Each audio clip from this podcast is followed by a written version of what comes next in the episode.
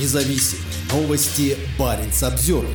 Бомбардировщики из Мурманской области нанесли масштабный ракетный удар по Украине. Группа стратегических бомбардировщиков Ту-95МС вылетела с авиабазы Оленья на Кольском полуострове вскоре после полуночи. Спустя несколько часов в небе Украины появились крылатые ракеты. На следующее утро после публикации Киевом видеозаписи атаки беспилотников, из-за которых у берегов Крыма предположительно затонул российский большой десантный корабль «Цезарь Кунников». По сообщениям местных властей, ранним утром 15 февраля ракеты попали в 18 жилых домов, 2 школы и детский сад во Львове, крупнейшем городе на западе Украины. В 0:49 по местному времени ВВС Украины разослали гражданам предупреждение о том, что бомбардировщики Ту-95МС, вылетевшие с авиабазы Оленья, ожидаются на ударных позициях около 4 часов утра. Пользователь твиттера Ольга Гончаренко, отслеживающая радиопереговоры российских бомбардировщиков, опознала 7 Ту-95МС из Оленьи. 4 из них вернулись на аэродром на Кольском полуострове после 9 утра, а 3 других направились на авиабазу «Энгельс» в Саратовской области. Вечером из Оленьи на задание вылетали 2 Ту-22М3, но подтверждения их участия в ракетных ударах по Украине нет. Как пишут ВВС Украины в своем телеграм-канале, Ту-95МС, скорее всего, выпустили ракеты по целям в южном и восточном регионах. Как пишет издание «Киев Индепендент», Россия также атаковала Украину крылатыми ракетами морского базирования «Калибр» и баллистическими ракетами «Искандер-М». Этой зимой Оленья стала основным аэродромом российской стратегической авиации при бомбардировках Украины.